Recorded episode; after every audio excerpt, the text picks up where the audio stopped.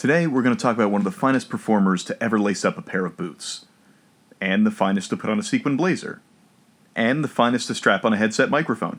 Bobby the Brain Heenan was a pro wrestling triple threat who could make any opponent look like a million bucks in the ring, hype an upcoming match like nobody else, and turn commentary into a two hour comedy show. We dive deep into Bobby's career and discover that, thanks to the indelible mark he left all over wrestling's 1980s golden era, the glory days of WrestleMania were basically the Bobby Heenan show.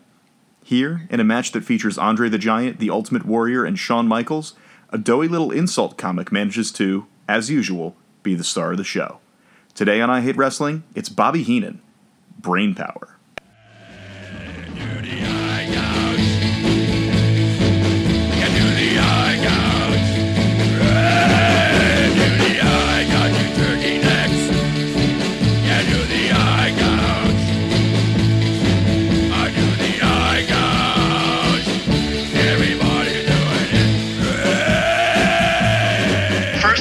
Uh, go ahead and preemptively apologize to your mom for anything that happens or anything I say.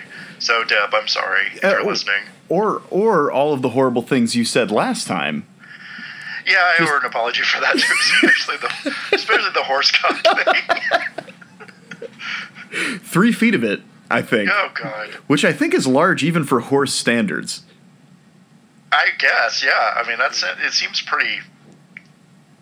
I don't know. I don't. I don't think Vince could take all that. To be perfectly honest.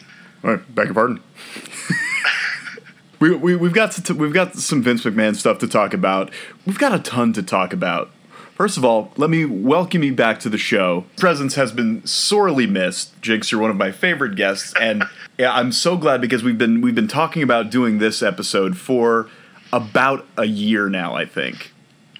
Yeah, I think you're right. And thank you for having me. This is um, one I would definitely want to come back and do. So I'm really excited about this. Yeah, we're we're here to, today to talk about the singular, the legendary Bobby the Brain Heenan, the greatest pro wrestling manager of all time, the greatest pro wrestling commentator of all time, and just the most hateful comedy grandpa that any doughy kid watching wrestling could hope for. You know, last time you were on and we talked about demolition maybe the most fun we had was talking about mr fuji their terrible manager Yes. who was like voted by pro wrestling illustrated worst manager of the year five years running or, or whatever it was and at the same time that he was winning those sort of ignoble prizes bobby heenan was the one who was racking up the greatest manager of all time awards I was actually going to ask you if that was even a real thing because with Bobby, you never know what's bullshit. That's just part of his whole shtick is this weird like self-aggrandizement and self-deprecation right bit about himself and everyone else. So I was going to ask you if if uh, manager of the year is even a thing. Yeah, yeah, it totally is. Uh, Pro Wrestling Illustrated, Wrestling Observer, like all of these different publications that are real. They're real publications about a fake sport. So figure that out. Okay, and he was he was winning. Oh at yeah, yeah. He was he was racking him up because Bobby Heenan was. Let me just close my window here because apparently there's a plane that's about to crash into my neighbor's house. Oh. It's Uh, always something over there. It's always something, yeah. Your You know- posters are falling and 9/11's happening again. Like, it's always it's it's, neighborhood you live in. it's 912 the sequel um it's 911 After. 911 but fashion uh so actually i'm living in a new place now i wasn't even living at this place the last time we recorded I'm Oh, in- that's right. I'm I in- hope your your posters are secure this time. yeah uh they're all let me just quick check and make sure i'm not getting ahead of myself no they're all Good, good, good. they're all Okay, good great. Yeah, I think I closed the window. I think we're good for extraneous noise. Um, there were some children that were really happy. My upstairs neighbors, they were like singing. What the fuck is that? It's too. It's too. I mean, it's it's getting close to Christmas, but it's not close enough to Christmas where you can sing and annoy your neighbors and it's okay. You know what I mean? Yeah, well, that's kids though. I mean, kids just kind of like my my son just kind of shrieks through the house about nothing and everything. Um, Your son is a noise elemental. He is. He is. He's a. He's loud. He's a really loud kid for no reason. He's just like he's uh, a vibrating sound signature in a dinosaur Yes. T-shirt. With a face, yes. with a um, so I have another question while we're Yeah, of hovering around the subject of uh, manager of the year and, and such. By what observable standard can you say that that Bobby Heenan was a great manager? Obviously, he was really fun to watch, but what what what separates a Bobby from a uh, Mr. Fuji in terms of actually like accomplishment in wrestling? So excellent question, and that is, uh, that's kind of the crux of the match we're going to watch today, and it has everything to do with the manager's stable, i.e., the guys he manages. So, Bobby Heenan had the Heenan family, which was just an absolute murderer's row of wrestling shitheads from the 80s like if you look at we, we talked about mr fuji mr fuji's stable was demolition and then the powers of pain. And that was it. And like 10 years later he managed yokozuna but that was it. Mr fuji did not have a burgeoning talent roster.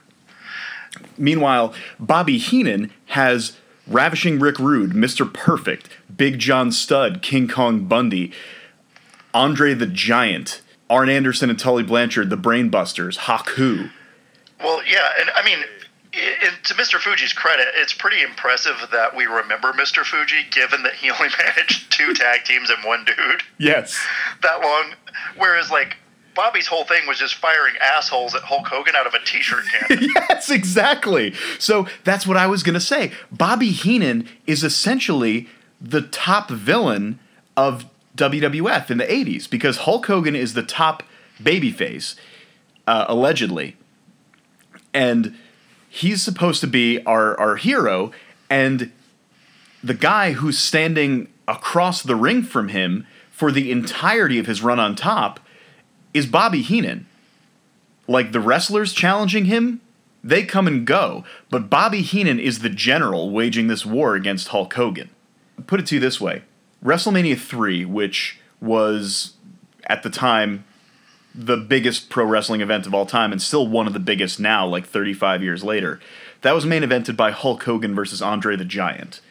And I'm not sure about how the money shook out, but it was not, the main event was not a 50 50 split between the two of those guys. Bobby Heenan got a significant chunk of that because he's the one who built that whole feud. He's the one who filled that building.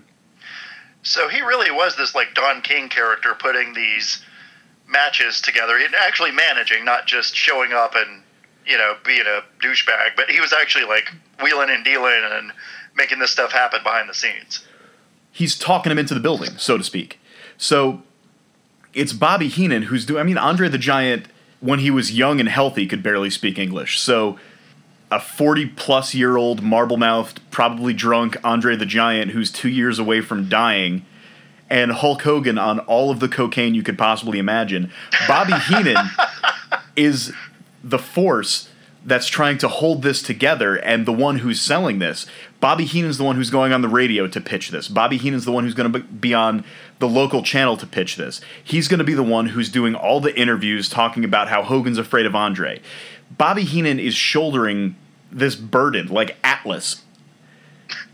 This entire enterprise. You couldn't do it without him you would just have Andre mumbling and Hogan shouting, and you know it's all building up to you know two very large guys having a disappointing match. But Bobby Heenan being there in his white tuxedo encrusted with rhinestones alongside Andre the Giant, and then you know riding in the little ring forklift after Andre loses, bawling his eyes out.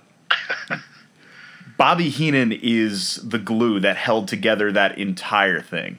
And for WrestleMania 3, he didn't just do the main event. He had a bunch of guys on that show. I think he managed Hercules, he managed Haku, he managed, I think, he was out there with King Kong Bundy as well.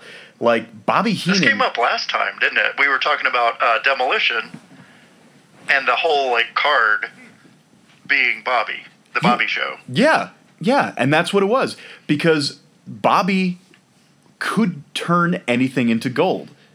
And if you're going to have a big show, you want to have a shit ton of gold. So, Bobby. Where did he emerge from in this? I mean, you know, a lot of these guys are like Midwestern dads that just kind of came into roles together. But where did Bobby come from, and and who did is is he a Vince Oh. find, or did he just kind of like materialize? So, you're asking about Bobby Heenan's secret origins. Yeah, just his like brilliance and his ability to do this. How did how did he get to here? How did he get to that that lofty place? So, Bobby Heenan had like an a 7th or 8th grade education. He dropped out of school to help support his mother and grandmother. And he got a job working at a local arena in, I think, either Indianapolis or Chicago, somewhere in the Midwest. And they had wrestling shows there occasionally. And he learned to put together the ring. And, you know, despite the fact that he dropped out of school, was a very, very smart guy, brilliant guy, very funny, very witty, and just an incredible verbal talent. So he saw that these guys were getting paid, and he saw that they were getting paid way more than he was to put together the ring. So he made friends with the wrestlers, and he got trained, and he just sort of essentially picked up and joined the circus and was like sending money back home to his mother and grandmother. And he quickly realized that the money wasn't in him wrestling, it was him avoiding wrestling. So he actually was, and we're going to see it today, an incredible wrestler. For his for his time, way more athletic than you would imagine. But he knew that the money was in people wanting to see him get the shit kicked out of him. So he would do, you know, leverage all of his energy toward making people want to see him get beaten up. And then he would actually get into the ring. He would have a match where he completely ate shit for like 20 minutes. And he would make whatever guy he had been menacing for six months look like a million bucks. He would pack up and move on to the next territory. And this arc, Bobby sort of going to war with uh, a white meat babyface type, making his life miserable, and ultimately getting the shit kicked out of him, made so many promoters so much money that there was a, there were bidding wars over who was going to get Bobby next. And he wound up in the AWA in the 1970s, which was at that point the biggest promotion in the Midwest. And when companies started to go national in the 80s, and Vince saw what Bobby Heenan was doing, he was like, Yeah, I'll take that guy. I think I remember actually reading that Vince had wanted Bobby Heenan even earlier than that, was aware of him by the late 70s, very early 80s, but he already had a full stable of managers. He had Captain Lou Albano, he had the Grand Wizard, he had Classy Freddie Blassie. Who the fuck is the Grand Wizard? Tell me he's not a Klan guy. No, he's uh, Is he a Conan guy? What the fuck is I've never heard of this guy. We'll have to do a whole, whole other episode on this guy. the Grand Wizard was this guy Ernie Roth. He was just like this little this little Jewish guy who wore a turban and sunglasses, Oh, and he's a wizard. and he's a wizard. Jesus Christ. Okay. Yeah, so the uh, WWF had these like very well entrenched managers, and when they finally started retiring, Bobby Heenan wound up taking their place. So the the crop of managers that was like Bobby Heenan and Jimmy Hart and Mr. Fuji and guys like that were actually replacing the previous generation, Right. which is Captain Lou and uh, Freddie Blassie and et cetera, et cetera. So and Bobby had made the formula work all over yes, the Midwest. Yeah. So that's why he came in and was like, if I can do this for me, I can do this for any guy you let me pick up. Right. So by the time Bobby makes it to the WWF, and by the time he's like on the USA Network or uh, you know Saturday Night's main event on NBC, he's been honing this act for twenty years. He's been doing this since he's like sixteen. So he's been doing this since he's sixteen to eat. So at this point, he's got it down pat, and he's just incredible. So yeah, that's the that's the Bobby Heenan story. So that's getting us up to uh, WrestleMania and the point where he's just kind of it, his fingers are in just every pie Yes. in the WWF. Okay. Yeah. Yeah. He's the most. He's the fucking little finger of WWF. Yes. and and Vince is just eating it up. I imagine he's got to be Vince's favorite guy at this point. Oh, he's gotta be. He's gotta be because you you wouldn't be all over the show if Vince wasn't loving it. And I know that Heenan that uh, Hogan loved working with Heenan too. Everybody loved working with Bobby Heenan because ultimately he didn't make anybody that mattered look bad. Right. You know, he was gonna shit all over the people who came to see the show, but he was always gonna make the wrestlers look good. Even if he made fun of the wrestlers, he mm-hmm. ultimately put them over. Well, he just made their fans dig in that much more. I mean, WrestleMania was a a, a Bobby Heenan invention, Yes. basically, because there he's the reason that everybody's screaming for Hulk to get up and screaming for Hulk to flatten this dude and kick the shit out of his guy. Right. Exactly right. Because without without Bobby, it's just like faceless muscle.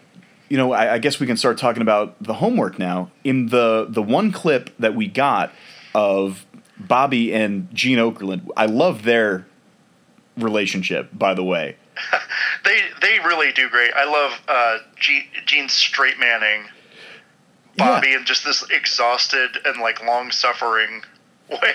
right? Nobody's more professional than Gene Okerlund, right? Like right. Gene Okerlund, by all rights, should be interviewing real people somewhere, and he's stuck interviewing cartoons. and he comes in, and Bobby Heenan immediately launches into this bullshit story about how he got he got a mean letter from Nana Nicolosi of the Nicolosi family.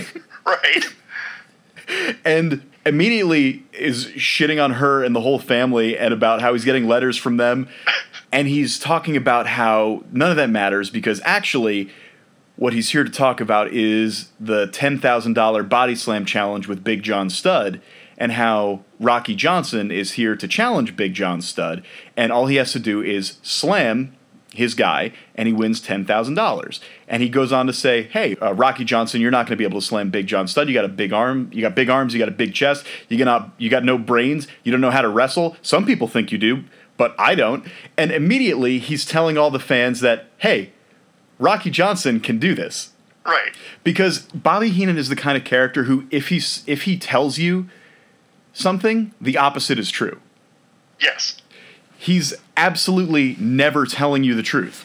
And when he's doing things like shitting on wrestlers, he's actually using reverse psychology to get you to think, hey, I think Rocky Johnson's a pretty good wrestler.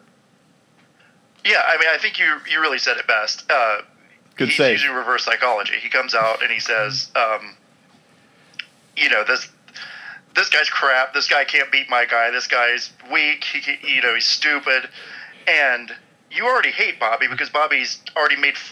Already accused you, the viewer, of sitting on rented furniture to watch this show. And so you're like, fuck this guy. I like whatever he says, fuck him. I'm gonna root for the other guy. So you're already a, a fan by default of the other guy. Right. And this is so important because a lot of these guys weren't super compelling on their own. Like, if you put Rocky Johnson and Big John Studd in a vacuum, no one could possibly give a shit. but here's Bobby Heenan weaving a compelling narrative out of it by making you want to see him eat shit. Right. And he leads with bullshit. Like you said, he's never ever telling you the truth. And the way he'll just do this, I love his his little um, trivia fun facts that he throws out during, especially during commentation, where he'll just be like, you know, there's like action going on in the ring, and Vince is just trying to to narrate, and Bobby's like, you know, I heard Hulk Hogan's mom gave him away in a subway station, and he was found by a homeless guy and raised in the Buffalo Wild Wings bathroom. And and Vince is just like, Bobby, like, just out of nowhere.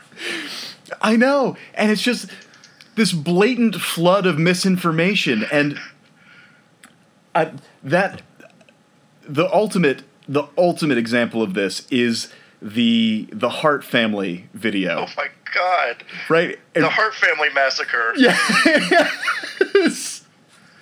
he he massacres this family like they're like they're fucking settlers who are already weak from dysentery. this is a wrestling a legacy wrestling family. Yeah. That is universally respected. Yeah. And loved and kind of unprecedentedly together for this event. Yeah, it's like it's it's honestly a super cool thing. It's like, hey, it's the four uh, the four Hart brothers, uh, Bret, Owen, Keith, and Bruce. They're wrestling together for the first time, and their parents are here in the front row watching them, and their father's going to work the corner, and their sisters and wives and kids are out in the uh, are out in the audience and it's Thanksgiving night. And isn't this a cool thing? And Bobby Heenan's like, what's his name? Bruce? That's a stupid name. Just weaving this tapestry of yeah of horrors. I know. And it's just like it's it's constant. It's a minefield. You can't I don't remember anything about the match. You can't say anything around Bobby or he will you know you dare not yes and him because he's just ethering this entire family. And the, Vince is just like, just trying to keep going. He's like, it's Bobby, it's Thanksgiving. Bobby's like, oh, his sister's back there. That's what that smell is. like, holy shit. I know. I, I think my favorite might be, hey McMahon, the 20 members of the Hart family living together, would you classify that as a ghetto? I have that written down on my page of notes. That specific quote to bring that up because it's so vile. And there's like a, a half a beat, and then Vince McMahon goes, "Bobby Heenan," like, yeah, Bobby. he's got he's got nothing. You don't want to get too close to Bobby when he's in this mode because he's just spewing atomic fire like Godzilla. And I th- did the Harts lose that match? I don't even remember no, the what Hart, happened? The Harts the Harts won the match. Okay. Shawn so Michaels, they, Shawn Michaels wound up uh, leaving. Oh yeah, somebody forfeiting. left. Okay, that was Shawn Michaels left the ring, and Bobby's just like, oh well, he's got something else to do. Like, just kind of glazing over the actual activity. But then they they pan in on Bret's mom, oh. his oh. elderly mother. Yes. And Who's, Bobby's like, oh no, they're gonna repossess my teeth. And I'm like, Jesus. Like, I, did he even care about the Hart family? Like, did, he, did he even have a, a stake in, in any of that, or was he just? I guarantee you, Bobby Heenan had zero feelings, positive or negative, about the Hart family. Yeah, was, they were just there. They were just they were just there. Twenty of them. Yep, we're just twenty there. of them. Hey, hey, McMahon, how many children does Helen Hart have? I believe it's 12. Oh, one of each. Except they all have different dads. Yes. He goes, hey, he doesn't specifically say that. He says, he goes, oh, yeah. Hey, McMahon, you notice all the Harts, uh, none of the Harts look alike. I don't want to say anything, but you know. There are some that are epic and there are some that are just pointlessly low. Like he goes, Hey McMahon, I just heard Stu say I'm hell and I'm damp. What do you think that means? well, that that's really a good point because this this ties into theory about insult comedy. Uh huh. Um, see, in the insult comedy is kind of predicated on this theory of, of benign violation. So, like, it's funny when somebody breaks social boundaries, but it's funny. It, it's specifically funny if they do it in a safe environment. Don Rickles says something, you know, mean about your haircut. It's funny because it's not personal. You're in a comedy club. You know he doesn't mean it. Right. It's Um, the roast theory. Right. Where Bobby definitely takes a page out of that book, but he also takes it way too far. It goes very specific. Yes. It's not it, it's not impersonal when you're making fun of Bret Hart's sister's smell right. or, or his mom's dentures. Right. Or when he says Helen Hart looks so old, her face could hold an eight-day rain with all those wrinkles. Oh my god. Like he's fucking Maya Angelou. Like what? And he just he just rips it out like a machine gun. It's so casual. He did the way he slips it in. I was watching a clip from him on his own show where he's just like, "Yeah, you at home, the rented furniture. You you'll turn back in, and we're just gonna take a little break and relax." Yeah. And if you weren't really paying attention, you wouldn't catch that. No, it's It's just so seamless. it's just this casual, rapid fire abuse of the audience that really you it rewards you by insulting you, Right. Right? Because most viewers are not going to catch all of these and these are like Easter eggs of hatred. That's a great way to put it. And Bobby is impressive because not only can he just verbally do this, just rapid fire. I, I, I can't remember ever hearing him stutter or repeat himself or, you know, uh, mess up during a joke ever.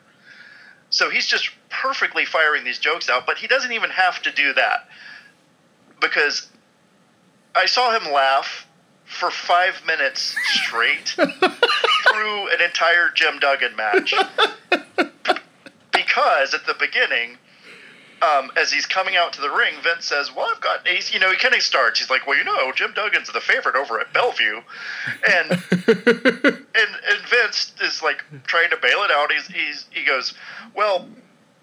You know, Bobby, I've actually gotten to know him. He's a really, really nice guy. He's a great guy, and he's actually very intelligent despite, and he never gets to finish that I because Bobby breaks up and just laughs for a straight five minutes. The only time he speaks again during that entire match, and this is like a, a match going on, much like the Harts. Bobby has just completely hijacked it. Yes. Um, and Vince is trying to just now on the defensive, just saying nice things about uh, Right. Jim Try- Duggan this whole time, which try- is another kind of part of Bobby's brilliance. Because he forces whoever the straight man is to kind of hype up the other guy. the the play by play guy here is like, no, he actually is really like he's doubling Yeah. down. He's like, no, he really is very smart, and Bobby's just heaving. Like, Yeah, he goes. He was actually a really accomplished uh, wrestler in college, and and Bobby only breaks his laughing to say college, and, and just goes right back into it. it's a college, college. Like, Yes. he he's trying to choke out the word college. It's hysterical. And it sounds so genuine and so mean.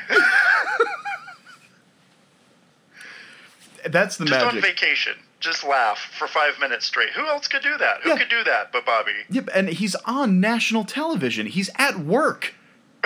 right? Like normally that would be like a dead air kind of like, you know, guys at the network doing the like, you know, hand slash across their neck type. Yeah, like throw up the the technical difficulties. Yeah, Placard. mic, like But- go to somebody else. It's just dead air. But no, if it's Bobby, he could just laugh for five minutes straight at uh, Vince McMahon's assertion that Jim Duggan is actually a pretty smart guy Yeah, and when it's you get to know him. Yeah, and it's like that's part of the charm of Bobby, right? Is that the the show is in his hands because at any time or the interview is in his hands. It's entirely at the mercy of his professionalism. Because you see that he has the ability to completely take a segment off the rails, to completely destroy, you know, one of his coworkers. Bobby Heenan, if he wanted to, could just obliterate an entire segment and tank it. And it's only by his goodwill and his professionalism that he's using his talents for good rather than evil. Well, yeah, and that's another kind of brilliant thing about him is is his knowing exactly when and where and how to do that Right. without misfiring because he could laugh straight through a kind of throwaway match with Jim Duggan and really elevate that event mm-hmm. by doing so. But then, but then you have the, the poor Hart family in what is on its own face a really cool, interesting landmark event, and and just take it to the floor Yeah. and, and make it better still. Yeah, absolutely, and that's that's that's the genius of Bobby Heenan. You know, part of part of the temptation a lot of times is to go for the funniest thing, to go for, especially if you're a guy like Bobby Heenan, who's essentially a comedian, right? He's a comedian who's working in pro wrestling. Oh, absolutely. He's an insult comic. Yeah, he's a he's a pro wrestling showman. insult comic, right? So you go for the big laugh, right? Not Bobby. Bobby is here to do a job, and his job is to make everybody else look good. So Bobby's never afraid to eat shit. He's never afraid to look dumb. You know, we didn't see a lot of him uh, today, but there's one guy who was like Bobby Heenan's equal in a way that nobody else was, and that's Gorilla Monsoon. Gorilla Monsoon, his uh, his legendary commentary partner, always seemed they had like an Abbott and Costello kind of repartee For sure. with with Gorilla as the as the straight man who would actually abuse Bobby back in ways that nobody else could get away with. Like Vince McMahon is just like Bobby, please, Bobby, please don't, you're Bobby, and whereas Gorilla would be like, "Will you stop? There's something wrong with you. You're a diseased human being." Right. and and Bobby's just like he's like I'm just calling it like I see it, and that's uh, it's it's it's incredible that he has so many different dynamics with so many different people. I heard him during that um, Hart match. Uh, I, I don't remember who their, their guest commentator was. It's Ray Combs that. from Family Feud. Oh. well, at one point he says, um, you know, I'd, I'd be careful, Bobby. It wouldn't take anything for one of those, uh, you know, Hart boys to come over here and, and take you out. And Bobby's like, just seamlessly, he goes, well, they can take me anywhere if they got a nice car. I know. like, just like that. I know, completely shifting gears and just like completely blows past that joke. Uh, speaking of which, one of my favorite moments from that match, it's not even something that's funny on purpose, but it's where uh, there's some sort of kerfuffle happening between the Hart brothers, and Shawn Michaels is sort of collapsed in the corner, uh, exhausted, and Bobby goes, Shawn! And he throws him a bottle of water to drink. yeah. and and uh, Ray Combs goes, "You can't really throw him water, Bobby." And Bobby goes, "I didn't throw it. Someone from behind me threw it." but then Ray Combs says one of the funniest lines. He says, "But Bobby, the water gives him strength."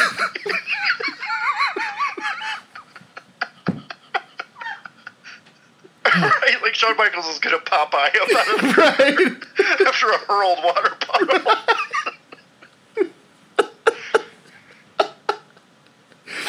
Yeah, lukewarm bottled water that's fifty percent backwash. He's like, I would, I would give anything to see the looks that they exchanged when Ray said that. Oh my god. Water gives him strength, Bobby. He's a grass type. oh my god. So Bobby Heenan is absolutely incredible and you know, we talked about sort of he would never say somebody was bad. He would point out weaknesses in them. Like he would talk about how the Ultimate Warrior was an incredible physical specimen, but was crazy. That's an observable trait. Right. He would talk about how Hulk Hogan was very successful, but was actually a scumbag. And nobody talked about it, which also turned out to be true. Yeah, it sure did. and that's that's the magic of Bobby Heenan is that his his calls provided texture. Like he's doing genuine color commentary, right? He's not just being argumentative for argument's sake. He's not just uh, barring the few wonderful occasions when he's decided that he's going to, just going to ether the entire match with comedy.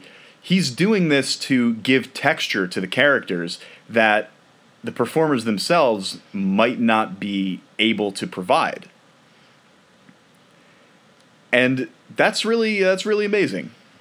And by doing it as a heel is just brilliant. Yeah, the way be- that he because he's not only giving this texture and pointing out observable traits of the characters, he's also inviting you to overlook those shortcomings because he's pointing them out.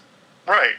It's incredible. It's this multi-layered strategy to create stars.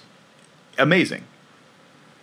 Oh yeah, I mean, I hated him when I was a kid, and he, I, you know, I heard all the shit talking he did about all these guys. I watched his entire run opposite uh, Hogan as a little Hulkamaniac. You know, I was the demographic, and there was nothing he could have said that wouldn't have made me dig in even harder. Yeah, and because he was a cheater. He was a liar, you know, and these were like just on their face. right. Like he would do them as though he just didn't even care if you saw. Like, hmm. and then he would just gaslight anybody who said anything about it. Yeah, Like, someone from behind Oh, me man, threw I saw it. you throw the chair in the ring. No, I didn't. It slipped. Like, Somebody from behind me threw it. right. It was like that when I got here. It really was. yeah. And he was just so transparently that guy. Yeah, and and w- w- we didn't even uh, talk about these clips, but a, a couple of months ago we we had this wonderful day of like sharing Bobby Heenan gifts, where he's doing things like stealing Koko B. Ware's parrot for no ostensible reason.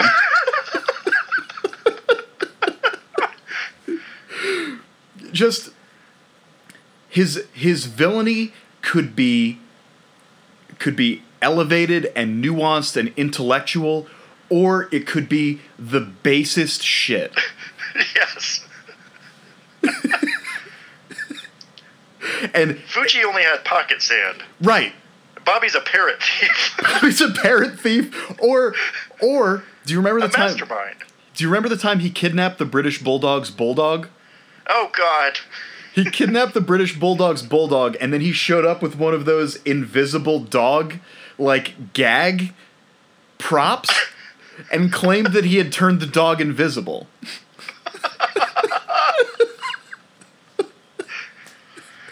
Like you're 40. What are you doing? How did you even come up with that? before before we move on to the before we move on to the to the match at hand today, I do want to point out the hardest I've ever laughed at Bobby Heenan, and I've never seen it in a in a, a best of clip retrospective or anything like that. But it was that that clip that I found like a month ago, where it was just a throwaway episode of primetime wrestling, and they showed this fourteen year old kid with a mullet in the front row, and he's just like zoning out, looking off into the middle distance, and like gumming a honky tonk man ice cream bar. and he's in the front row, just like not even paying attention to the fact that he's staring right at the hard cam, and just like you know, puberty is hitting him as he's eating this ice cream bar. and they go back to the studio, and Bobby goes, "You see the kid eating the ice cream?" And Gorilla Monsoon goes, "Yeah, the uh, WWF ice cream bars are uh, available in stores everywhere right now." And Bobby Heenan just off the cuff goes, "It's a good looking haircut. If you're going to the chair."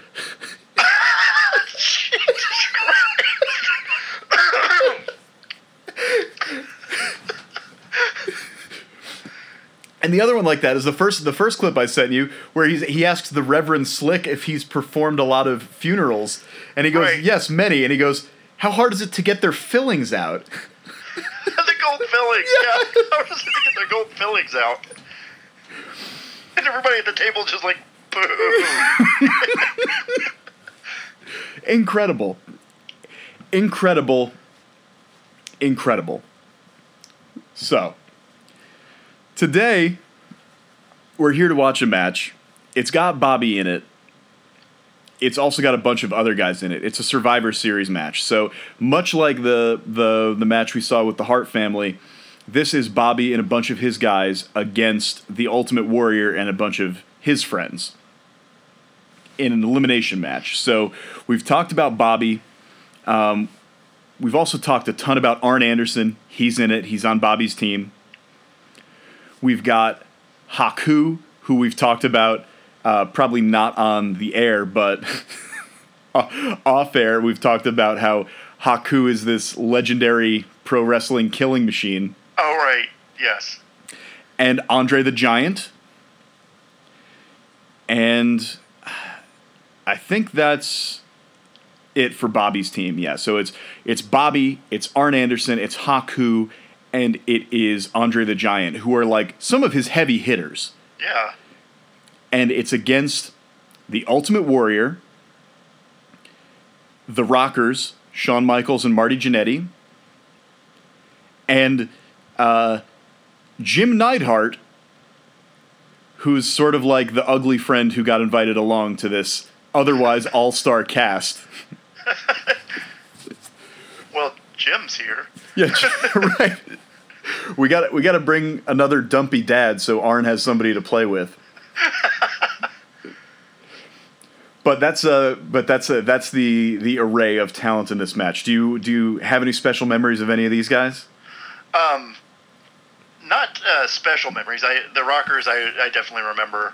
Um, Andre, of course. Arn. I was more peripherally aware of uh, around that time. Sure. And of course, the the Ultimate Warrior was in that pantheon of berserk white maniacs that uh, I was so entranced by as a child. So I definitely would have been on Team Warrior for this one.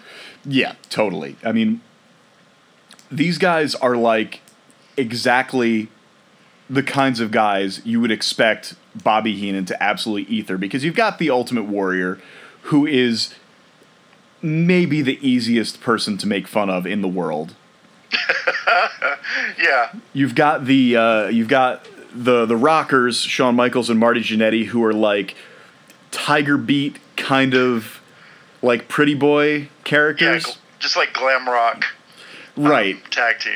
Right, and then Jim Neidhart, who's like the Killed wo- a guy once. well, Jim Neidhart is, uh, you know, worse than any of that. He's a member of the Hart family by marriage. Bobby must have been excited about that. I'm surprised that didn't come up. Actually, yeah, you could you can you can imagine Bobby saying, "The judge said, do you take this woman?" And he said, "Yes." so, I think it's a, I think it's a it's quite a quite a fun match. We've got a whole bunch of different uh, different personalities in play. Do you remember the rules of the Survivor Series match? um, I don't off the top of my head. Okay, so the idea is it's elimination style. So Okay. the members are going to start getting winnowed off. Right.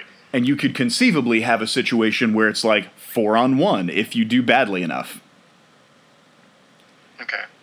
We've got Bobby who's promised that he's going to step in because he knows that his guys are so good that he, as a manager, will be sufficient to take out these four guys. So oh, so Bobby's in the ring. Bobby's in the ring on this one. Oh. Bo- Oh, so all right. so you you've you- you're immediately sensing that this might be one of the situation the the the circumstances where Bobby winds up eating shit. Yeah, one of the the last probably ones before his retirement, I would imagine, as a manager. Yeah, I mean, there's really th- this is the the exact sort of thing where Bobby is talking about how good he is and how smart he is and how tough he Right. is, and it's like, yeah, but you can't think this is a good idea, right? Like you Right. have- I mean, well, okay. So you have like Vince McMahon, who is almost always in a suit, right. but then he, you know, comes out of his suit for the to, for a match or you know something happens, and he's like grotesquely muscular grandfather. Yeah, he looks like a he looks like a big muscular testicle. Yes, and you're just like, oh God, okay, but but you can see it. Right. He looks Um, like he looks like a, a Todd McFarlane drawing, Yes, just like all like, all veins. Bobby gets into a little caveman singlet, and he just has this like soft grandmotherly countenance with his little wisp of blonde hair and his little kind of formless arms. Right. He's got he's got a body like a Flintstones character. he, does, he does. And you're just like, what are you, what could you possibly know about wrestling that's going to make you survive against somebody like the Ultimate Warrior? Right. So you've got so you got to think that Bobby is so confident in his team that he's got one of the all-time great tag team wrestlers in Arn Anderson. He's got a legitimate freak of nature in Andre the Giant. Mm-hmm. He's got a killing machine in Haku. Like Who's probably qualified to be a bodyguard, if we're being honest. yeah. Yeah, but then you've got Bobby who's so confident in his team that he's like, "Yeah, I'll join them." yeah. And it's not like the other team also has like a manager out there. It's not like the other team is the Ultimate Warrior and the Rockers and like Slick. No, it's a bunch of career wrestlers and Bobby. Right. The hubris of Bobby Heenan. right. The passion of Bobby. the passion of the Bobby. So do you have any, do you have any predictions about this match about how this is going to shake out?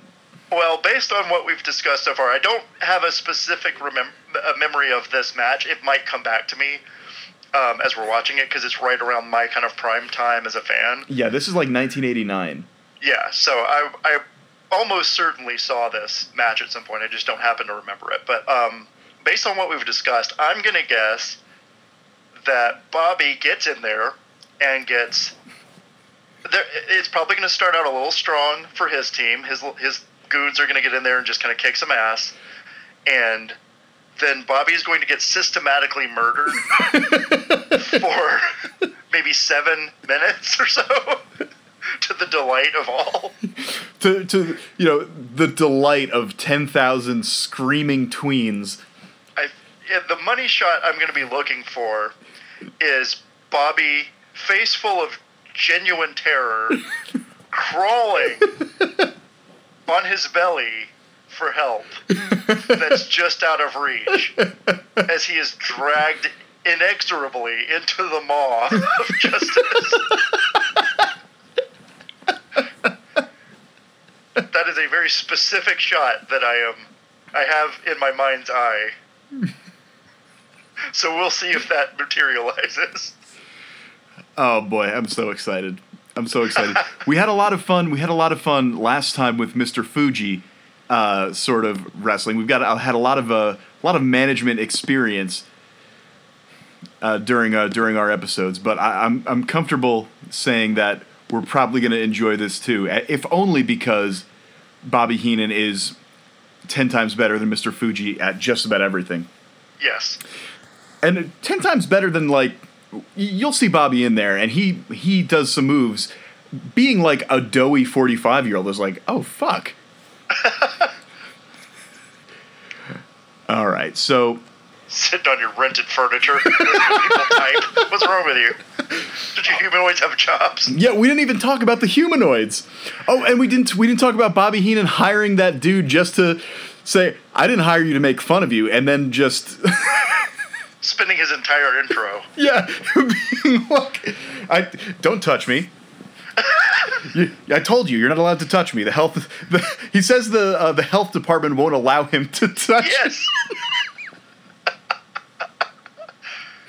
He points to the guy's socks and he goes, "You got your white socks on," which is such a specific but humiliating thing to have pointed out. Right. They're the only ones you have, right?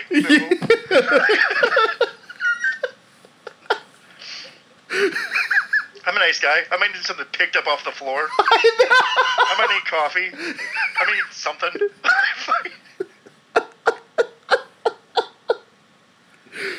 Fuck, that's so. I love that shit. It was, you know what? It was a legitimately neat show format for Bobby. Like the just the cheapness and kind of pizzazz of it, it really he had a little something there. Like he could have he could have done late night. I think Oh yeah, absolutely. People he could have had uh, I don't know like Jim Breuer on to talk about his new movie and just made fun of his ass for you know four and a half minutes. Like he could have done that in any venue or format. Absolutely, absolutely, and he had. Uh, they they kind of did that. Uh, you know, primetime wrestling for the first two seasons was like a regular studio wrestling show, and eventually they're like, what if it was a Bobby Heenan comedy show? and they they were doing whole episodes in the studio with Bobby Heenan and or like Lord Alfred Hayes as his sidekick, or like Yeah, yeah. doing skits like uh, going to eat soul food with Gorilla Monsoon or fucking golf lessons or whatever it was. Like Yeah. they went to an old west village where Bobby Heenan got blown up with dynamite. Oh God. but yeah, he, he I think he totally could have carried a late night high value production show Oh, for sure. by that point in his career for for sure. Yeah, if uh if fucking Jimmy Fallon can do it, Bobby Oh, yeah. Heenan could do it with his eyes closed. Right. All right, so today we are watching from the Survivor Series 1989.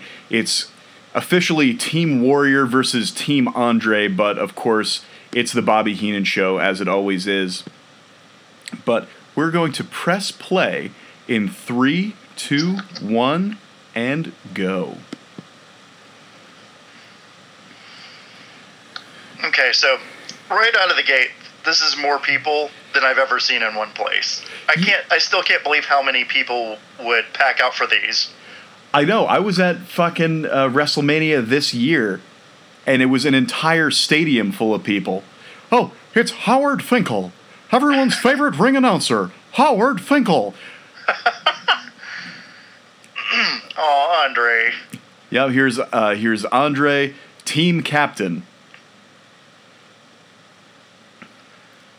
Look at this fun squad. Arn Anderson looking about as good as you've ever seen him. Yes. And this this jacket is um my iconic picture of Bobby, his little bedazzled BH Yep. blazer. Yep, look, and it like a, a, a Hollywood Walk of Fame motif. Yes. I love that Bobby is wearing like a matching singlet with Andre. It's very sweet. So here comes Jim. Jim is uh who is his partner? Bret? Brett. Bret Hart? Yep. Yeah. The Hart Foundation, was that Correct. him and Bret? Okay.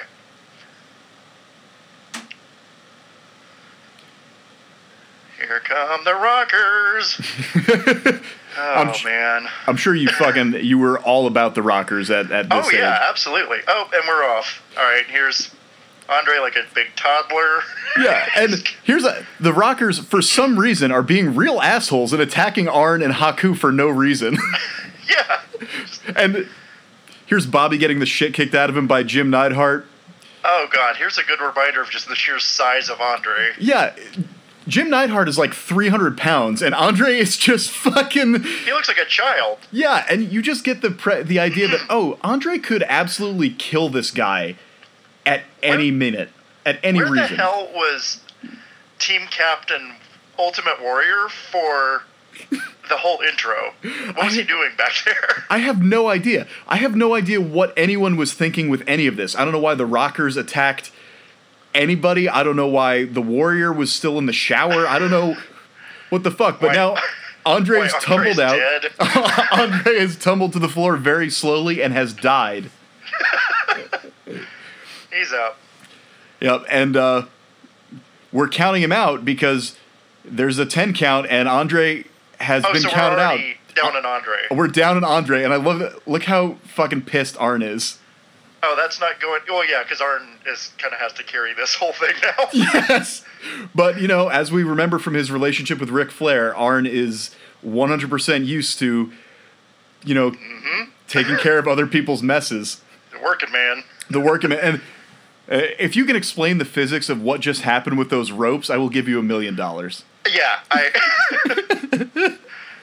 if you tug on it, a man flies over. right. And here's That's how a y-axis works. Apparently. and here's Arn just making these guys look like a million bucks, Yep. just like bumping around like a pinball. Oh. Okay. Arn Anderson versus Jim Neidhart, a main event at any barbecue in America. I like that Arn isn't afraid to just have a dinner plate-sized bald spot It's a yeah, it's a on as, national television and just let it kind of let it be. yep. As we said, uh, as we said in in a previous episode, it's not a bald spot; it's a solar panel for a wrestling machine. What is? Oh God, what is going on with Andre? Andre's freaking out here, Andre apparently has regained consciousness and is being told that he just shrieking in some cursed tongue. Yep. in in deep speech. Yes. I don't know what you tell me to do. I I wake up on the floor. and children are just aging and dying in the rows next to him. So we got Haku here with his uh his his quote unquote martial arts chops. Right, and Haku. Haku is like a trained assassin, right? Yeah, yeah, he's a legit bodyguard for the king of uh, Tonga. So he is probably putting more energy into not killing these guys. What is Bobby doing? What is this little chicken armed thing? behind? I can't even begin to imagine. Was, was he tugging on his beard like a little, like a goat? What was that? I I genuinely hope that's what he was That, doing. that seems really likely, actually. Oh, oh, the Mongolian chop from uh, from Haku. I love Oh, that yeah. move where he puts both of his hands up in the air and then lightly chops your shoulders. Yes. That's how they do it in Like they do Mongolia. in uh, Mongolia. Yeah. Oh. Yep. And the most disposable guy is out on their team. Yep. Uh, Jim took a, a kick to the back of the head and is dead. Yep. So we we've evened up now. It's three on three, except uh, one of the guys on Bobby's team is Bobby Heenan. So here we go. A young a young Shawn Michaels, full of piss and vinegar, And charges Warrior into is just stalking the outside like a tiger, right. Just it's full of coke and Jesus or whatever the hell he's on. it, it causes the Ultimate Warrior physical pain to stand still. I guarantee Yes. you. Like my son. he has big warrior energy, actually, Yeah. now that I think about it. Well, the the warrior could also be described as a as a noise elemental. I think yes. noise and paint. Just Yes. They have a lot in common. yep. Uh, here we got quick tags from the Rockers. They're uh, There are so many mullets and going on right now. I know mullets and tassels. A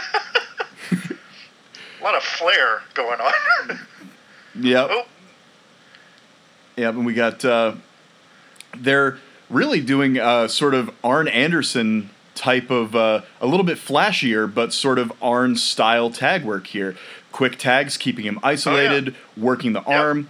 So the Rockers are really uh, who's calling this? I hear uh, Jesse in the background, Jesse Ventura, and uh, Gorilla. and probably yes. If we've got uh, we got whoa Oh, oh we we almost had a almost had a pin there. But yeah, if Bobby's in the ring, it would be uh, almost certainly uh, Jesse the Body. Arn back in the ring, hustles toward the ropes. Marty Jannetty drops down. Oh, yeah. I'd have to say Jesse is uh, probably my second favorite commentator after uh, after Bobby. after Bobby. Yeah. Yeah, he's he's got a lot of similar. He's got a lot of very similar energy.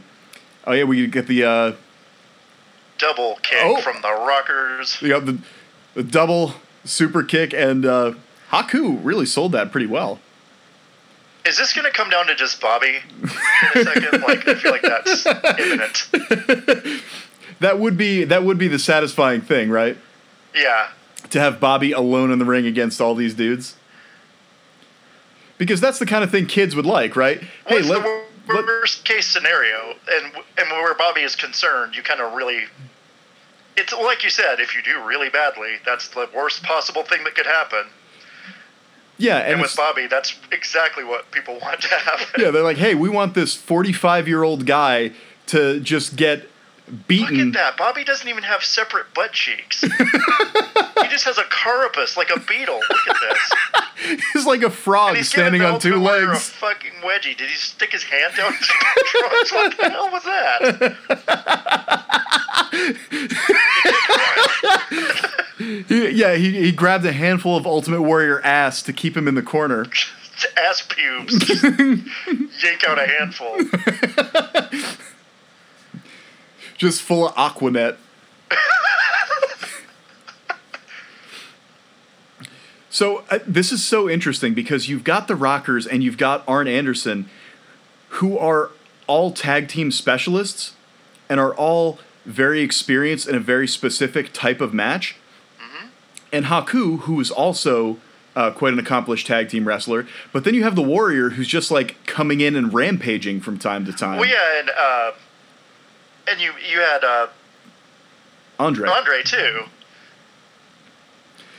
Yeah, so who was kind of a good opposite to uh, Warrior here. Right, but that was kind of he's uh, the obvious counter to the Warrior to the you know down to it being Team Warrior versus Team Andre. Right. But you know he's gone, so the teams are like imbalanced in a very strange way. But Yeah. I think I think Arn and Haku are actually gelling pretty well as a as a makeshift tag team here. Oh yeah, I agree. I've actually seen some really good uh, kind of technical moves while we've been watching here, and here comes Bobby. That's and he's back out. That's exactly what I expected from Bobby. that's right. Bobby Heenan tags in, kicks Marty Jannetty once, gets punched, and tags Arn in. Yep. and uh, Yeah, Arn and Arn and Haku are really selling this pretty well. Yeah, but I mean they're both uh, they're both professionals, you know, and uh, oh, one of my favorite Arn Anderson moves, the knee through the ropes. And Oh, I- yeah, yeah. That's it Oh, for Marty. Bobby with a little dance, Was that stomp. was that it for Marty? No, Marty's not down yet. But yeah, here goes Bobby with Bobby pinned him. Great. Look at that. He's like, get, get, get in there, get in there, get in there. yep, Such a fresh, not dead guy. yep. Ta- tags Arn back in. So who's in? We got uh, Marty and Warrior, or no? Uh, So Marty's been eliminated. Warrior very Yeah. gently shoving him to the floor. Thanks for that. The Ultimate Warrior in this outfit kind of reminds me of you know at Dunkin' Donuts when they have the vanilla frosted donut with the sprinkles on it. yes. Big cupcake energy. Yeah. And Arn just ineffectually telling the Warrior to calm down. yeah. Oh boy. Cut it out. Here comes the really tight hug. One of the three moves in the Warrior's playbook. I go. Yep. And Arn And his pretending. makeup is still intact. Yep. Arn doing the Lord's work here, pretending that the Ultimate Warrior is an athlete. Yes. Haku back Here's a- in. Getting Oh, a hug. Yep. Also, Oh. Ha- Oh. Haku even Yep. doing even more of the Lord's work, pretending that he couldn't rip the Ultimate Warrior's jaw off right now. Right. yeah, two free hands in a hug. Yeah. Solid drop kick there. Not enough. Bobby's looking fidgety. Yeah, this is uh oh yeah, beautiful drop kick. And this is kind of uh you, you kind of see start to see here uh, flashes of Shawn Michaels eventually becoming a pretty big deal. Sure. And that's uh, a weird undersell. Shawn Michaels is like one of the most accomplished wrestlers of all time. but it's it's weird to see Shawn in uh, in this phase of his career where he's just like this uh, like friendly teeny bopper Yeah. because you know knowing that he would later go on to be this incredible like male stripper coked up asshole king shit of the 90s Right. And this is like seeing his freshman high school photo. oh, really solid backflip off the rope. That was that was great. Yeah, this And now is he's just just mopping with Arn's face. yep. Oh yeah, Was Arn trying to tag the uh, warrior there? a little disoriented. Yeah, this is why uh, uh, Arn is such a good fit with with Bobby because Arn is also a guy who was so good at making other people look good and was never afraid to look foolish himself. Yeah, like here, he's just begging the warrior not to do what the warrior does. Right. I, I love that. Where he was like, "Please wrestle me. Yes. Please don't do the thing you normally do." he's like, calm down, legendary maniac, the ultimate warrior. Right. yeah, please let's let's calmly exchange holds. Tone it down. Yeah. I need you to I need you to take it down about three notches. Oh, So- Arn's still in there. Yeah, Arn's still in there, and Shawn Michaels getting thrown off the top rope with a body press, and yeah, Arn does escape. Arn and uh, Haku are starting to look pretty tired, though. Yeah, I'm getting a little worried for Bobby. hey, you know if if uh, if the Warrior looks like a, a donut, Shawn Michaels looks like the opening credits to Saved by the Bell. oh my god, he does. Holy shit. Oh man, a great, just flying press, and out of the way. Yeah, you would not. Haku is, I mean, oh man. So Haku and Arn are both really strong, and I think this is this match really, like you mentioned earlier, kind of shows them gelling very, very well and professionally Yeah, in what is basically a shit show at this point. yeah. This is like, because Andre is just out right out of the gate. Bobby is just here to get manhandled late in the game, right, and which really just leaves Haku and Arn to carry this whole thing yes, for uh, Team Andre. like Bobby cowering. Bobby, what are you doing? Bobby's going to the. He's not. Oh yeah, Bobby climbing up to the top. Bobby, you're not going to do it. Uh, Oh, Bo- God, Bobby okay. intimating that he's going to leap from the top rope to the floor to Shawn Michaels, but then thinks Right. better of it and very slowly climbs down. Uh oh. Oh, Arn's working too hard. That's got to be it. Nope. Wow. Oh, I love that the the spot where where Arn freaks out reaching for the ropes. Get back in there. Gently turning Arn around to carnage. Uh, Arn is getting so pissed that Bobby is not that Bobby Not is not tagging in, Yeah. and he's like, "Now tag me." Like I really kind of wish I didn't have to see Bobby's tit through this whole thing. Bobby hits three punches, two kicks, and now immediately tags Arn again and cowers. Poor Arn once again. is that loose thing in the ring? Oh, they've. Somebody lost a chunk of something. Oh, it might be gum. There's a lot of mullets in there. You, you're gonna want to watch True. out for that because. Oh. Oh, it's one. Of, you know what it is? It's probably one of the Warriors' sprinkles. Oh. it was kind of sprinkle shaped. So.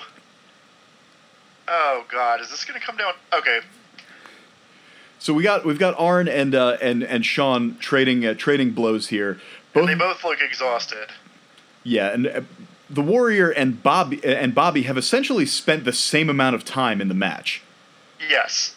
which is to say almost none. They've Right. tagged in to do two punches and then leave. So you've got Arn and Shawn as the sort of workhorses, and whoever sort of comes out on top here. Oh yeah, the monkey flip in the corner gets reversed. Yeah. off the Arn's ropes. Arn just- drops low, hits Yeah, with that okay. beautiful spine buster. So now we've got an exhausted, mostly dead Arn and a Daisy Fresh Ultimate Warrior yes. who's doing the little, uh, Yep, he's shaking the ropes. yeah. Yeah, there we go. This is not a fair fight to begin with because the Ultimate Warrior doesn't know how to wrestle. So Right. so he's just gonna run at at Arn repeatedly as Arn falls down. This is. It doesn't matter how Bobby's fresh. going up again. Yep. Arn, to his credit, managed to dump Warrior to the outside, and here's Bobby apparently intending to do a Randy Savage style flying axe handle to the floor. That would just kill a normal human being like Bobby.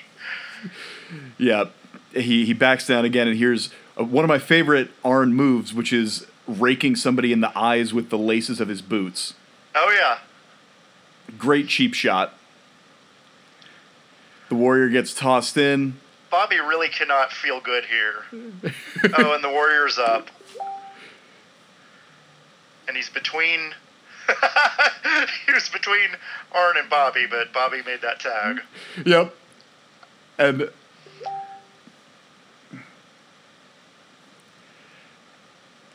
Arn is still doing his level best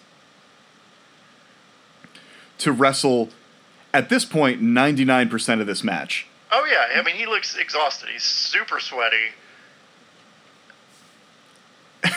He's just been beaten by everybody in this match so far, and he's still kicking. Oh, except he's not. the Warrior has decided that he would like to win the match, so it's uh Oh no, wait. It's not it's not quite over yet. I thought I thought when the Warrior uh, had had grabbed him by the neck that it was over, but Yeah. but no. Well, usually it is. That's usually when Warriors kind of. Yeah, Warrior Oh. Is one of these guys who just decides it's time to end the match. Yep. Yeah, but here's Bobby grabbing Oh, oh, oh, he's rocketed Arn into Bobby. Arn's going up. yep, for that gorilla Yeah. press. Yeah, and the splash, and there's there. That's Arn. Arn put up a valiant Oh, there's effort. a glove in the. Just got thrown into the ring. Yeah, what a, out. one of those big fucking uh, snow like ski gloves, Like Midwestern snow gloves. right? That your mom gives you, and you're like, "Mom, I can't Yep. make snowballs with these." well, I don't see Bobby getting back in that ring on purpose. Yeah, because Bobby could also leave the match and lose by countout without being savagely beaten. Which honestly seems like the move. Yeah, you're gonna lose anyway. Why don't you lose without getting hurt? And here's the warrior, fucking stalking him like a velociraptor. Yeah. Bobby's yelling at uh, Arn, telling him to get back. Yeah, Bobby, I guess, didn't realize that Arn had lost because he'd been knocked off the apron. Right. yeah, there it is. There's look. The sort of slack jaw. And Jesse is doing Bobby's job.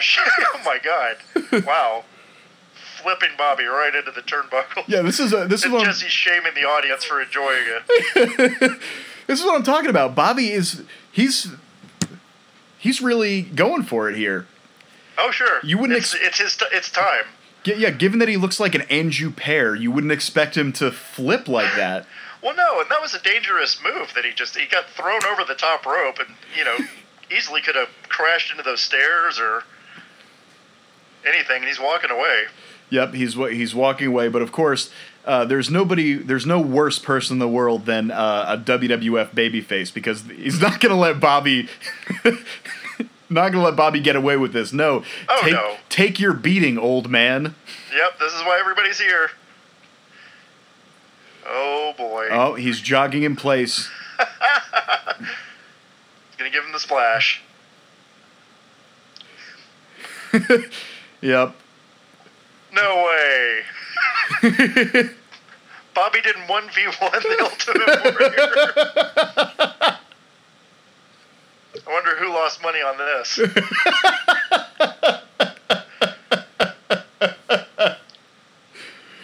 I don't know. I just thought Bobby had uh, Bobby was due. You know. Bobby exiting the ring with tears in his eyes Yeah, takes the time to uh, to just s- didn't go as planned. no no And uh, Bobby, of course, take yep takes the time to, to face plant on the way out. Pushing him over. Yeah, Warrior sprints out and shoves Bobby to the floor like an asshole. That was, that was so shitty. Good God. so that was Bobby yep, getting what Bobby is here to do. yep. I, I gotta Re- say, reaping the whirlwind. I gotta say, I love that Bobby, despite the fact that he wrestled like once every ten years at this point, still uh, had paid for the monogrammed BH wrestling boots. Oh yeah, yeah. Where do you find a pear-shaped singlet?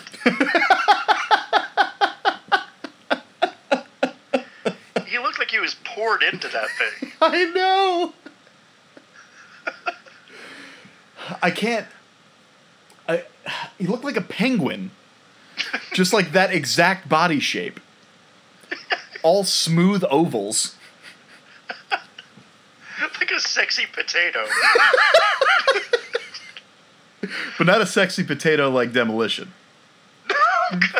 You know what though? They really do have kind of a similar build when you get down to it. Oh yeah, yeah. Just uh, I don't The think Bob formless ass with no crack. like a frog standing up. Yeah. but Bobby doesn't look like he likes Kiss. So no. what what music do you think Bobby Heenan listened to in the eighties? oh shit.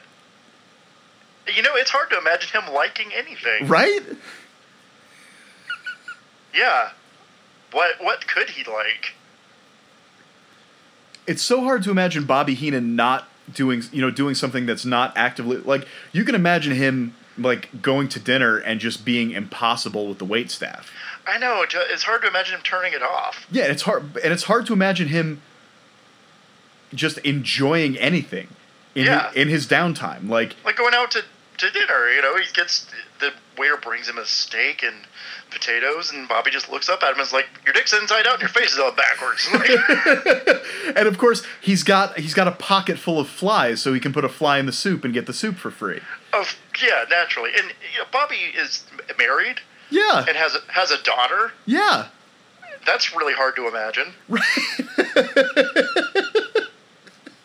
Roasting his wife. During, like, can you imagine him being at the birth During. of his child? Like Jessica Heenan, like, comes out into the doctor's waiting arms, and Bobby just looks down at his sweet wife. He's like, "I hope you kept the receipt." Like,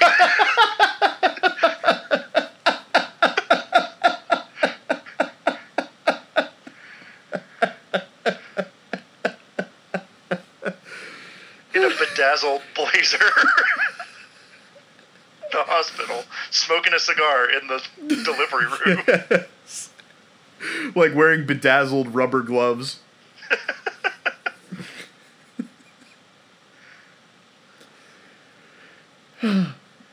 he's the he's the kind of guy you picture him like I all I can do is picture him picturing him like going back to his hotel room and reading the obituaries.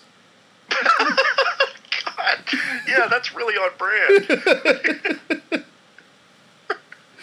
Bobby's the kind of guy who's going through the papers, reading the obituaries, like uh, trying to get a deal at an estate sale. What do you think? I want your grandpa's junk? You ought to be paying me to haul this stuff out of here. I'll give you a dollar for the whole thing. exactly right.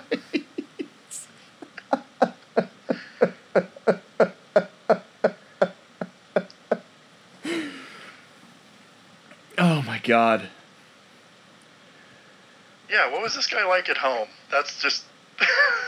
it's, it's so hard to imagine. Right, because I mean the the version of Bobby Heenan, like that's the real guy, you know, with the with the wife and kids sending money home to his uh, to his sick mother. Like that's the real that's the real guy. But the character Bobby Heenan couldn't possibly have been married, right? Right. Like- when you're so on, it's hard. You you can't picture them being off. Right, and the only thing I could imagine is him being married to a character that was essentially himself in a wig, yes. like a real Mrs. Potato Head situation. Which isn't really hard to imagine.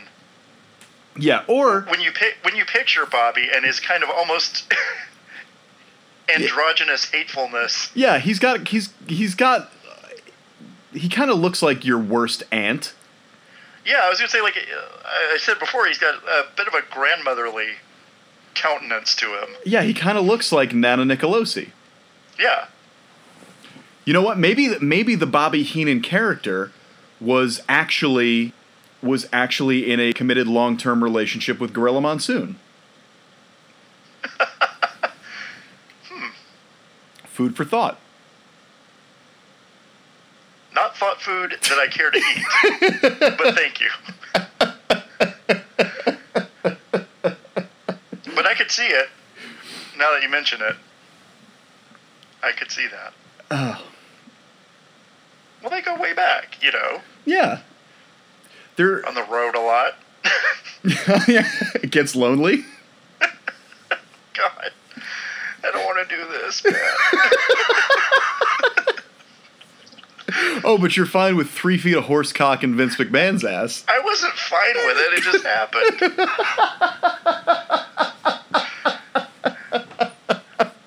Much like Gorilla might say when Bobby slips into his hotel room in the dark.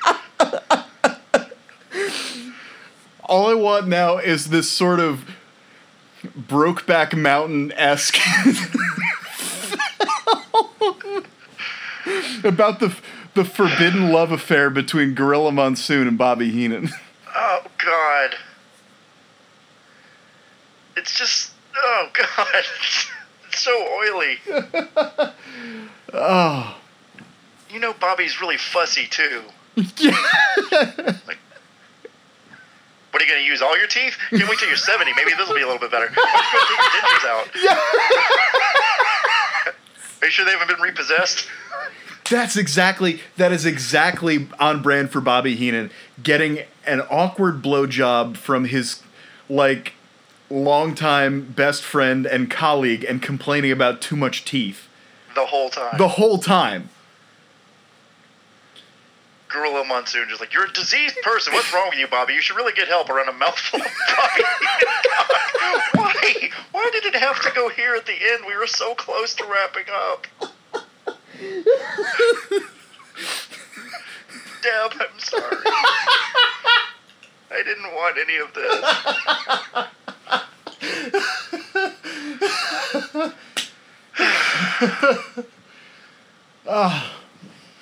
Well, as they say in the third act of uh oh, I can't think of a good uh Yeah. a good name for this. Uh Brokeback Mountain Gorilla. God damn it.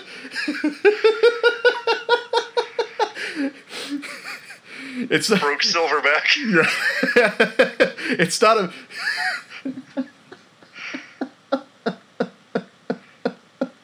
Oh, God, it's so vivid. In my mind. gorilla. You know they wear. Gorilla with his, like, shaded diabetes sunglasses. I know the Wilford Brimley sunglasses. They wait. You know, uh, sun comes through the Venetian blinds in the morning. They wake up, and Gorilla just wants to cuddle, and Bobby's like, "I'm going to the lobby. I want to wait until all the good bagels are gone."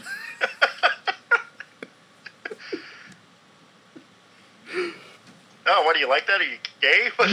exactly. Jesus, Bobby. Poor Gorilla. And Gorilla, of course, is like the. Because Gorilla's like, you know, he's attached. Like, this is. Yes. He, he fusses over Bobby. Like, is your suitcase packed? Is your stuff ironed? Do you need me to bedazzle your blazer for tomorrow? He's he opens up to make sure Bobby's packed his uh, like his pill organizer, and fi- and finds that Bobby's stolen a bunch of toilet paper from the Motel Six. Diseased. Yeah. Bobby. ah.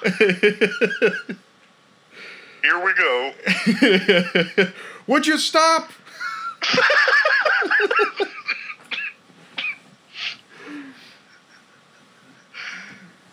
Ah, I hate this. I hate that we're here finally they uh, with this.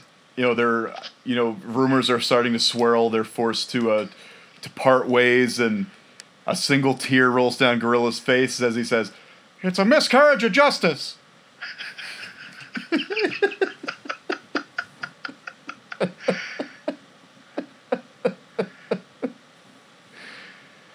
oh boy, who would you? Well, who- Gorilla, I left you a letter on the nightstand. Dear humanoid. and the the letter says, "You owe me ten dollars for gas."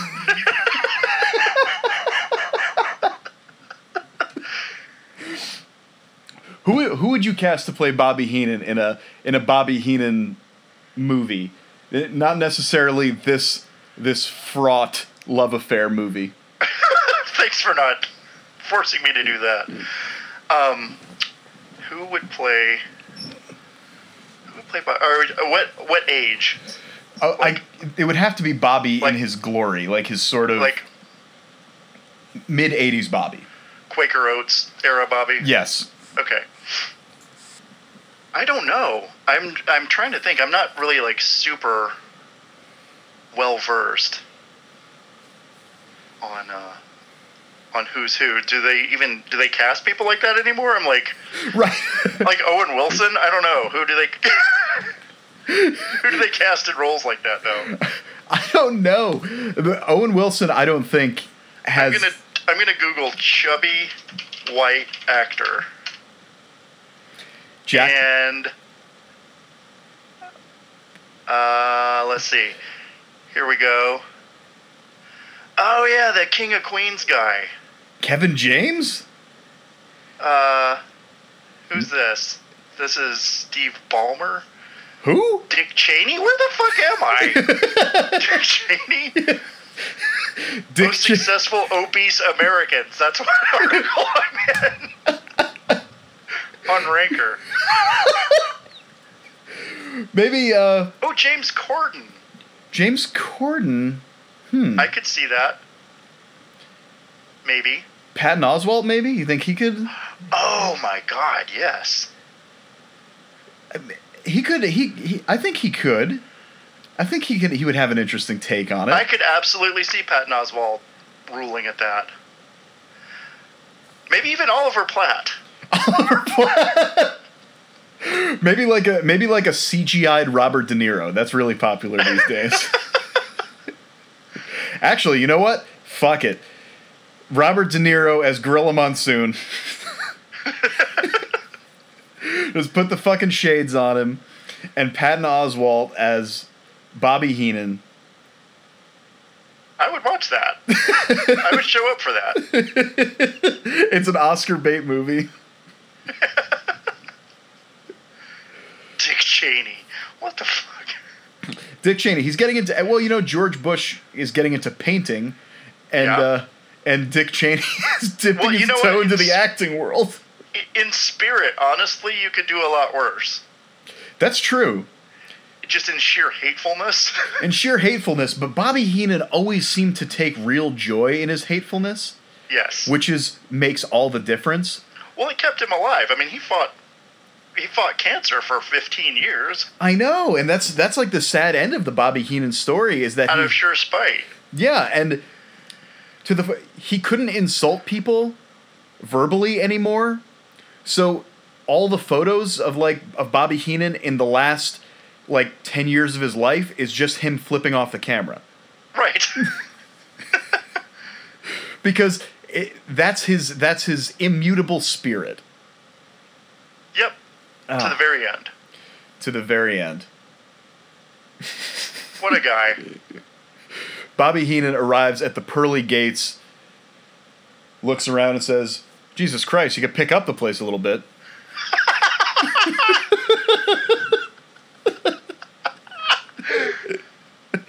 what is this? The waiting room? Bobby Heenan is the kind of guy who would big league God.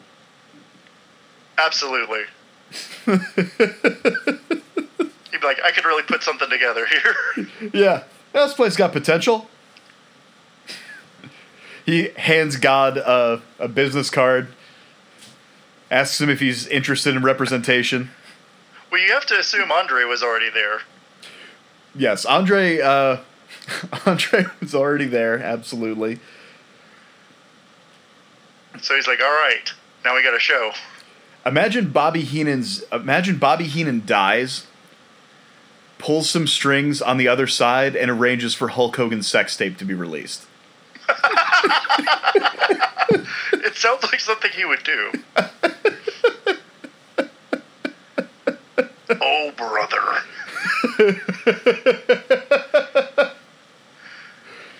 have Oh. you done? Have you really done? Have you done an episode on just Hulk yet? On just the vagaries of No. Hulk Hogan? Because I feel like we probably have more to say Oh, on the together on on, the- that one subject. on the topic of Hulk. Oh, absolutely. Yes. Listen, I want to do an episode about No Holds Barred. Oh yeah. The the Hulk Hogan movie where Hulk Hogan plays Hulk Hogan. Mm. What's that smell? Dookie. Dookie.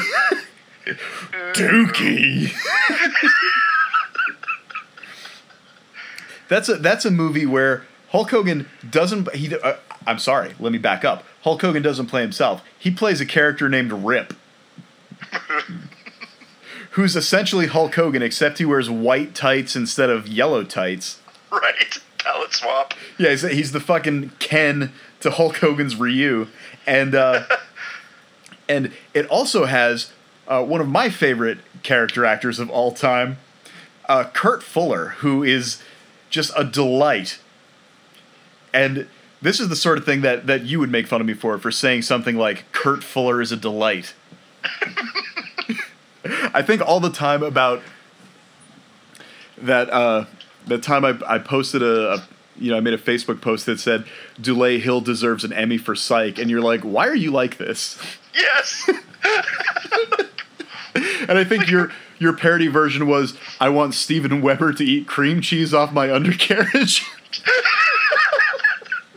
Which then segued into how great Steven Weber is. yeah, Steven Weber's a, Unironically. he's a he's a talented comic performer. Lather up. Kurt Fuller. Most people don't even know Kurt Fuller by name. I know. Like the you know the bald, sunken-eyed, haunted-looking dude. A delight. Yeah, remember remember him? He was in uh, he was in Wayne's World. right. No, not that guy. Ghostbusters 2. Who could forget? Kurt Fuller also in Psych. Yeah. We're just doing an episode on Kurt Fuller. Yeah. Anyway, this is another episode of the Kurt Fuller podcast. We'll do, fuck it, we'll do it live. Let's go. You know, Kurt Fuller would also be a pretty good uh, Gorilla Monsoon. I feel like yeah, actually. He's got- you mention it. he's got he's got the hairline, you know, the glass. He's got the height. For one thing, because Gorilla Monsoon was like nine feet tall.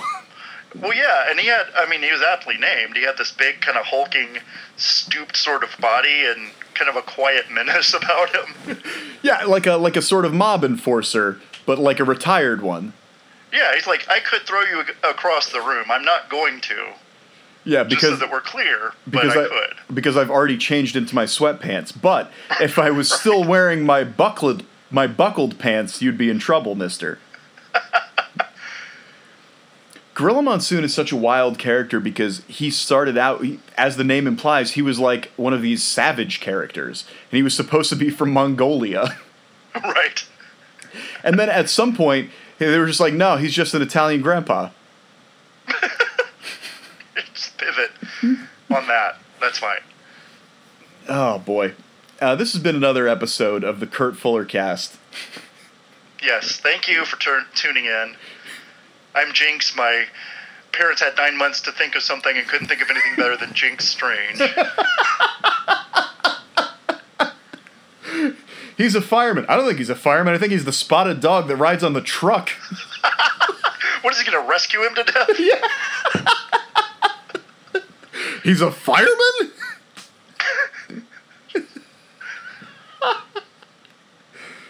oh my god.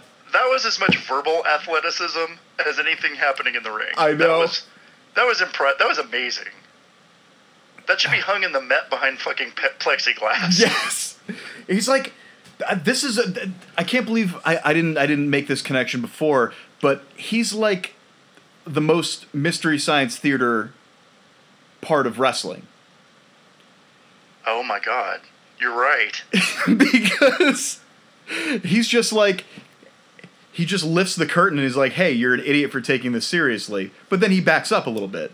But Right. but and, during- watches the show. yeah, but in that in that Hart match, he's essentially riffing. Yeah, nonstop. Well, I guess, I guess that's why Bobby Heenan is our is our grandpa and the Mads are our parents, right? Yes. It, that makes a lot of sense. I I had never made that connection either, but that is really what Bobby did. If you put Mike Nelson in that commentary seat, Yes. how different would it really be? right. Uh, Mike Nelson has the same sort of inoffensive Midwestern energy as Ray Combs, I think. Yeah. Water gives him strength.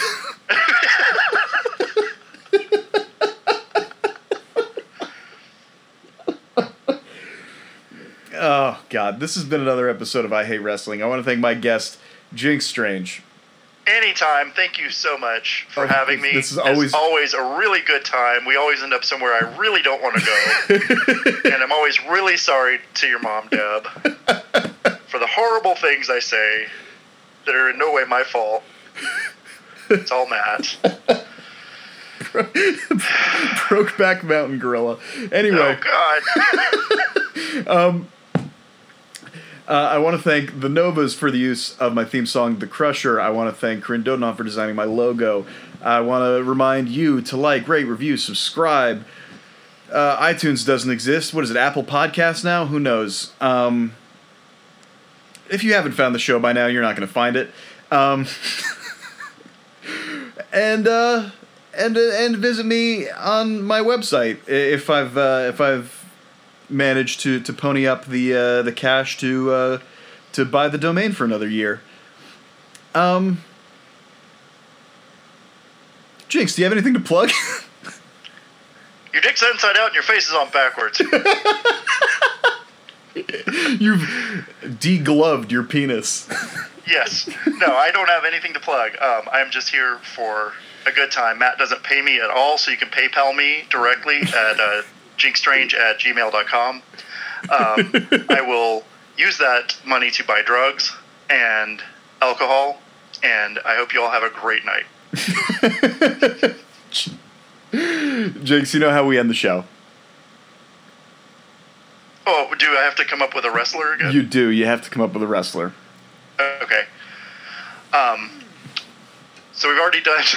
we've already done the Golden Boy. We've done the Golden Boy and we've done Mr. Breath Play. Jesus Christ.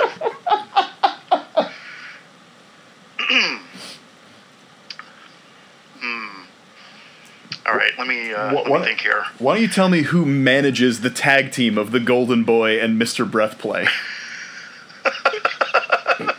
Okay. Um. Oh, you know who I would love to see in the ring? Who's that? Actually, um, maybe not in a managerial, maybe in a managerial role, but a, a favorite character uh, that we have riffed on, um, apart from each other, but I really see translating well to the ring would be Strong John Panties. Yeah! Strong John Panties is kind of an ultimate warrior type guy, just a big, beefy, technically, you know, just strong, powerful dude, and his really sole drive in the world is to steal his opponent's tights or briefs and put them on.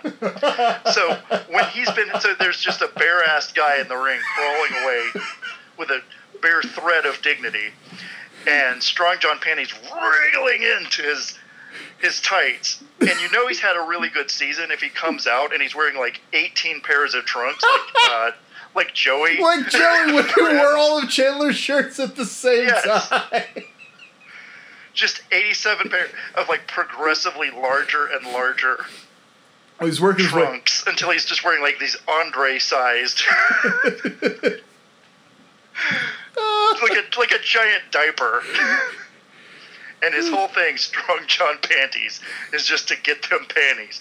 Just go in there. The guy with the better, most bedazzled tights is who he's going after first. Oh my god. Strong John Panties is a character that we came up with as a Dungeons and Dragons character.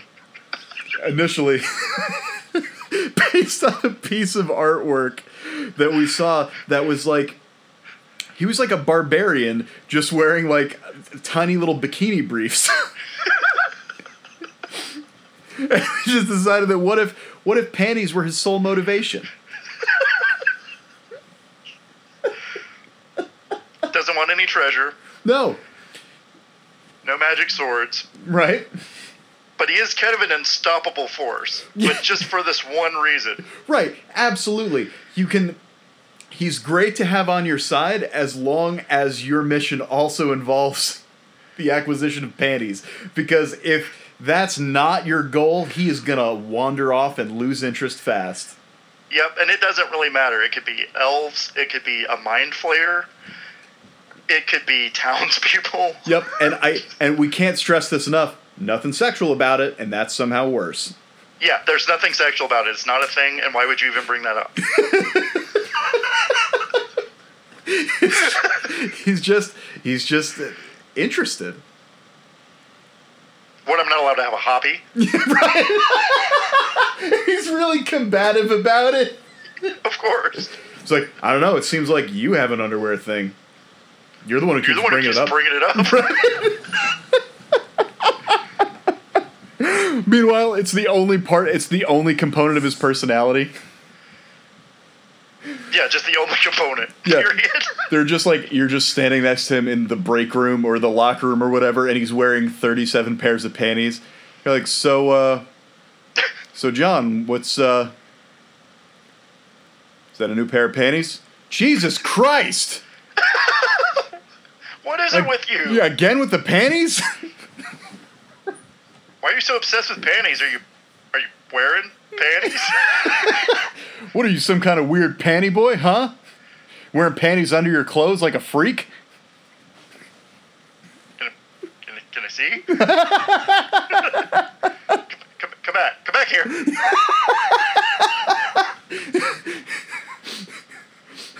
Strong John. Strong John panties. oh, God. Another day, another podcast with Matt. Another panty. Another panty. Another panty on the pile.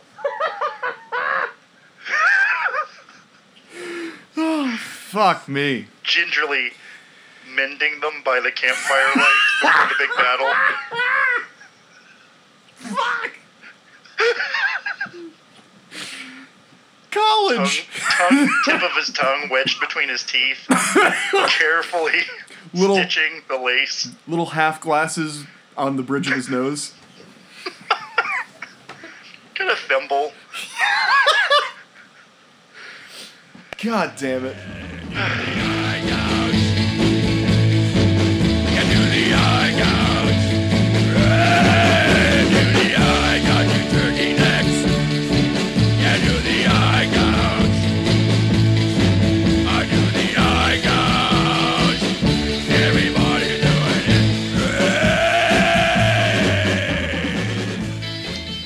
I had a whole other bit that I was gonna do for the intro of the show, uh, and it was about how it would be funny if the guy from REO Speedwagon was named Mario Speedwagon, but that's really nothing, huh? Um, yeah, we can skip that probably. That's fine. Yeah. All right. Uh, Lynn, Lynn, can you cut out? Can you cut out the Mario Speedwagon stuff? This is the other bit that I have where I have, uh, you know, an assistant named It's Nothing. This is Oh. all trash. Well, that's good.